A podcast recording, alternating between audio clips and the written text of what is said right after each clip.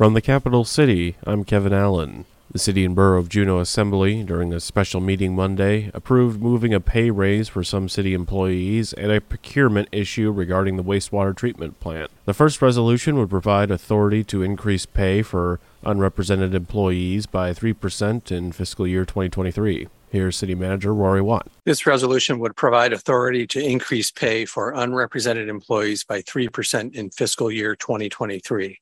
City and Borough is currently negotiating new collective bargaining agreements with three represented groups of employees.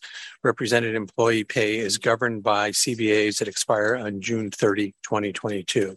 CBJ expects that negotiation of new CBAs will be completed this summer as all parties continue to negotiate in good faith. Current negotiations indicate that represented employees will receive not less than a 3% increase to the general salary schedule in fiscal year 23 wage increases for represented employees will be implemented as soon as CBAs are ratified. Current negotiations indicate that represented employees will receive not less than a 3% increase to the general salary schedule in fiscal year 23. Wage increases for represented employees will be implemented as soon as CBAs are ratified. CBJ has numerous unrepresented employees accounting for about 40% of the workforce including department directors, many supervisors, and many employees in planning, permitting, parks and rec, human resources, and law. CBJ has traditionally extended pay increases to unrepresented employees that are commensurate with negotiated CBAs. Although CBA negotiations remain incomplete, in order to stay competitive for recruitment and retention of unrepresented employees, CBJ must move forward with a pay increase for unrepresented employees. The effective date of in this resolution corresponds with the first pay period in fiscal year 23. It is likely that an additional salary adjustment for unrepresented employees will be necessary once the negotiation of CBA, CBAs are complete. A second resolution would approve an alternate procurement for the supervisory control and data acquisition, or SCADA, project at the Mendenhall wastewater treatment plant. A contractor would be selected based on qualifications rather than a bid amount. This ordinance approves an alternative procurement for the supervisory control and data acquisition or SCADA project at the Mendenhall wastewater treatment plant. Procurement method proposed is construction manager at risk, a methodology where a contractor is selected based on qualifications and is involved in design. CMAR is an industry standard for highly complex projects. SCADA is the complex brain of the treatment plant because we cannot turn the treatment plant offline during this upgrade, a CMAR procurement method provides the greatest assurance that the treatment plant will stay fully operational during this upgrade. Public Works and Facilities Committee reviewed and approved this request at the June 6, 2022 meeting. Both items were moved to the next regular assembly meeting. The Juneau School District has approved a contract with their classified and support staff union. That was a word from Superintendent Dr. Bridget Weiss while on Action Line good news is that with our JESS, which is Juneau Educational Support Staff, all of our classified employees, uh, we have successfully successfully negotiated a contract, and the board. Uh, it was approved, ratified by the union, and then approved in final reading by the school board recently. So uh, we have that one complete. She said negotiations with the teachers union is ongoing.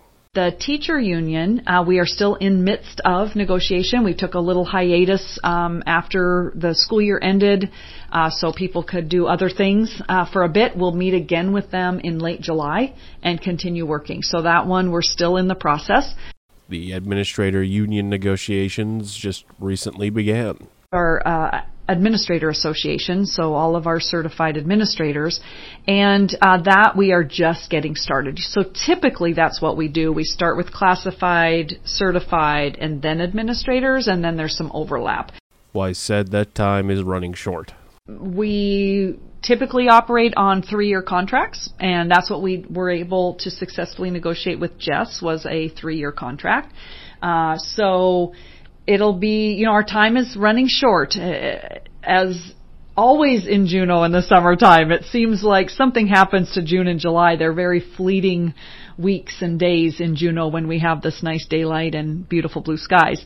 Uh, the same is true of negotiations. Time is fleeting. So, uh, you know, the, the teams on both uh, groups will come back together and they'll work very diligently to see how efficiently they can come to some resolution. Superintendent Dr. Bridget Weiss commenting on Action Line. A Juneau jury has found 43 year old Fenton L. Jacobs guilty of murder in the second degree, along with other charges. The jury found Jacobs not guilty of murder in the first degree. At trial, evidence showed that in May of 2019, Jacobs threatened two men with a knife in the Foodland IGA parking lot. Then, a stabbing occurred in downtown Juneau near the intersection of Front and Franklin Streets. Jacobs was accused. The jury trial began in mid May before Superior Court Judge Amy Mead. Sentencing is scheduled for November 30th. Jacobs faces up to 99 years in prison for the murder in the second degree conviction. Tlingit and Haida have opened a cooling center for elders and others in downtown. Given the hot temperatures over the next few days, Tlingit and Haida Public Safety Director Jason Wilson says using Elizabeth Peratrovich Hall was the sensible thing to do. I don't have to preach to the choir. Everybody understands that uh, you know Juneau's uh, not set up for the type of heat that we're looking at getting. Um, that we have gotten over the you know the incredible, awesome, beautiful weekend that we've had here. Um, so you know we were able to work with in house with our other departments. Um, you know our business and economic development department kind of gave up some rentals for this week, um, so we can provide the hall um, is in the air conditioned hall and, uh, you know, we're kind of centrally located downtown at the Elizabeth, Elizabeth Peratrovich Hall. And um, we're just going to determine that we need to provide the service for our elders um, who are in places that don't have air conditioning, that are in places that are not really that well ventilated or have a lot of windows. Wilson says the cooling center will be open at least until tomorrow. The hours are 8 a.m. to 5 p.m through Wednesday for now, um, 8 to 5. And uh, like I said, that's uh, just coming into the EP Hall. And um, we have water, we have other refreshments, um, some light snacks for our elders, and just want to keep everybody cool. Questions about the cooling center can be addressed to Wilson by calling 907 723 7354. During Sealaska Corporation's annual meeting over the weekend, a majority of shareholders voted in favor of a resolution seeking to remove the one fourth bl- Alaska Native blood quantum requirement for descendant class shares. The resolution will extend eligibility for Class D descendant stock in Sealaska to lineal descendants of original shareholders without respect to their documented Alaska Native blood quantum. The blood quantum resolution was approved by a vote of 750,000 to 497,000, which represents 57% of shareholders in favor and 40% opposed. This fall, the University of Alaska Southeast will be offering free Alaska Native language classes with no tuition or fees. Classes are offered in Tlingit, Haida, and Tsimshian languages at all levels beginner, intermediate, and advanced. The free classes are for non credit courses, but credit can be received if a student chooses to pay tuition and fees. The free language courses are offered both in person and online. Students should know that the free options do not count towards degree and certificate requirements. The U.S. Air Force is not yet commenting on the flight of a Boeing C 17A Globemaster III over Juneau yesterday. The plane, flying under the call sign Sitka 12, departed the Joint Base Elmendorf Richardson in Anchorage at 10:43 a.m. before heading southbound to Juneau. Listeners reported seeing the plane flying low over the Gastineau Channel before making touch and go landings and takeoffs from the Juneau International Airport. It flew at least five times over Gastineau before heading west at 12:58 p.m. According to airport manager Patty Wahto, the flights are common and nothing out of the ordinary. Captain Lauren Ott of the U.S. Air Force Alaska Command said Globemasters are not used by the command. Their public affairs office did not return a request for comment on the nature of the plane's flight over Juneau. Juneau Police Department Chief Ed Mercer was named Chief of the Year on Saturday during the Alaska Law Enforcement Training Center graduation ceremony in Sitka.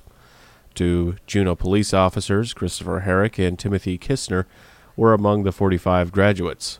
Mercer said the families of the graduates are a big reason for their success. I'm truly honored to be here today to help celebrate this monumental achievement for these law enforcement officers starting their career. But first of all, I look out in the audience and I, I, I see the importance sitting in the audience today. So I want to thank you all, all the families and friends of our graduates. Your support, encouragement helped make today happen. Without your support, it would have been more difficult for these new officers to complete the academy. And Mercer reflected on his 31 years in law enforcement to the graduates. Time certainly flies by. 31 years goes by really fast, and uh, I will tell you, it will go fa- fast for you folks as well as you move forward with your career. Mercer said a work life balance is needed as they progress in their career. Mercer congratulated the 45 graduates during his speech Saturday. I want to congratulate ALITS 20, 2201 on your successful completion for your initial phase as a law enforcement officer. Each of you have uh, completed an incredible, arduous training academy, and you should take in pride in wearing the uniform of a law enforcement officer. Wear it with pride, forever represent our profession with dignity and respect. Mayor Beth Weldon congratulated the chief while appearing on Action Line. He went over to Sitka to um, receive that, and uh, that's a pretty cool honor. And it, you're voted by your peers in the state, so it's not just arbitrary. It's other police chiefs in the state thought he was doing a great job this year. So, and we think he's doing a great job also. So, congratulations to Chief Mercer. Graduating recruits completed more than a thousand hours of training over the course of 17 weeks of basic training. 22 candidates are running in the August regular primary for Alaska's U.S. House seat, with nine dropping out by a weekend deadline. Those running include the three candidates in an August special election Republicans Sarah Palin and Nick Begich, and Democrat Mary Peltola. The August 16th special election will coincide with the regular primary. The winner of the ranked choice special election will serve until January, the remainder of the late Representative Don Young's term. The top four candidates from the regular primary are to advance to a November general election. The winner of that election will serve a new two year term starting in early 2023. A regional Planned Parenthood organization is suing Idaho over its trigger law abortion ban, saying it violates the state constitution. Dr. Caitlin Gustafson is a abortion provider.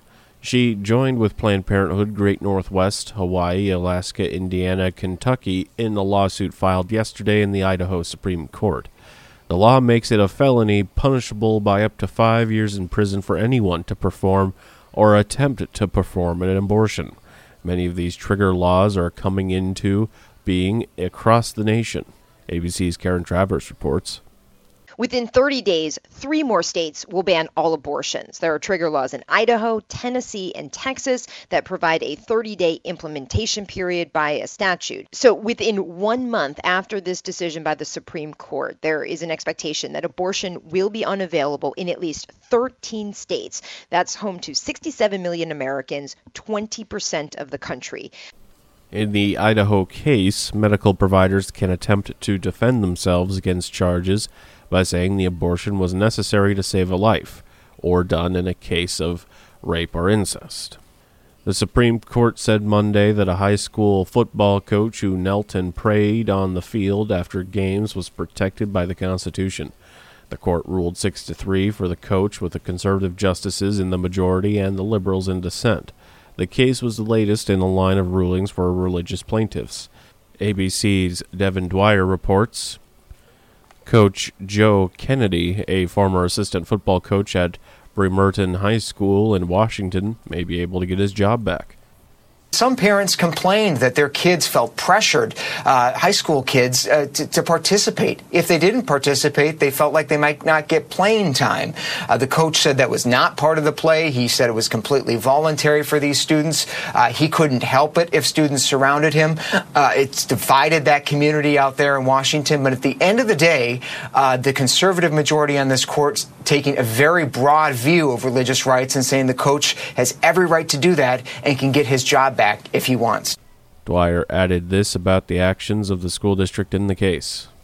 The school district in this case bent over backwards to accommodate Coach Kennedy. They said, look, you can pray uh, after the game, pray on the sideline, pray in the locker room. How else can we accommodate you? But Coach Kennedy told me uh, that he heard directly from God that praying on the field of battle there at the 50 yard line was important to him. He needed to do that to practice his faith, and that's what he did for seven years. That's ABC's Devin Dwyer reporting.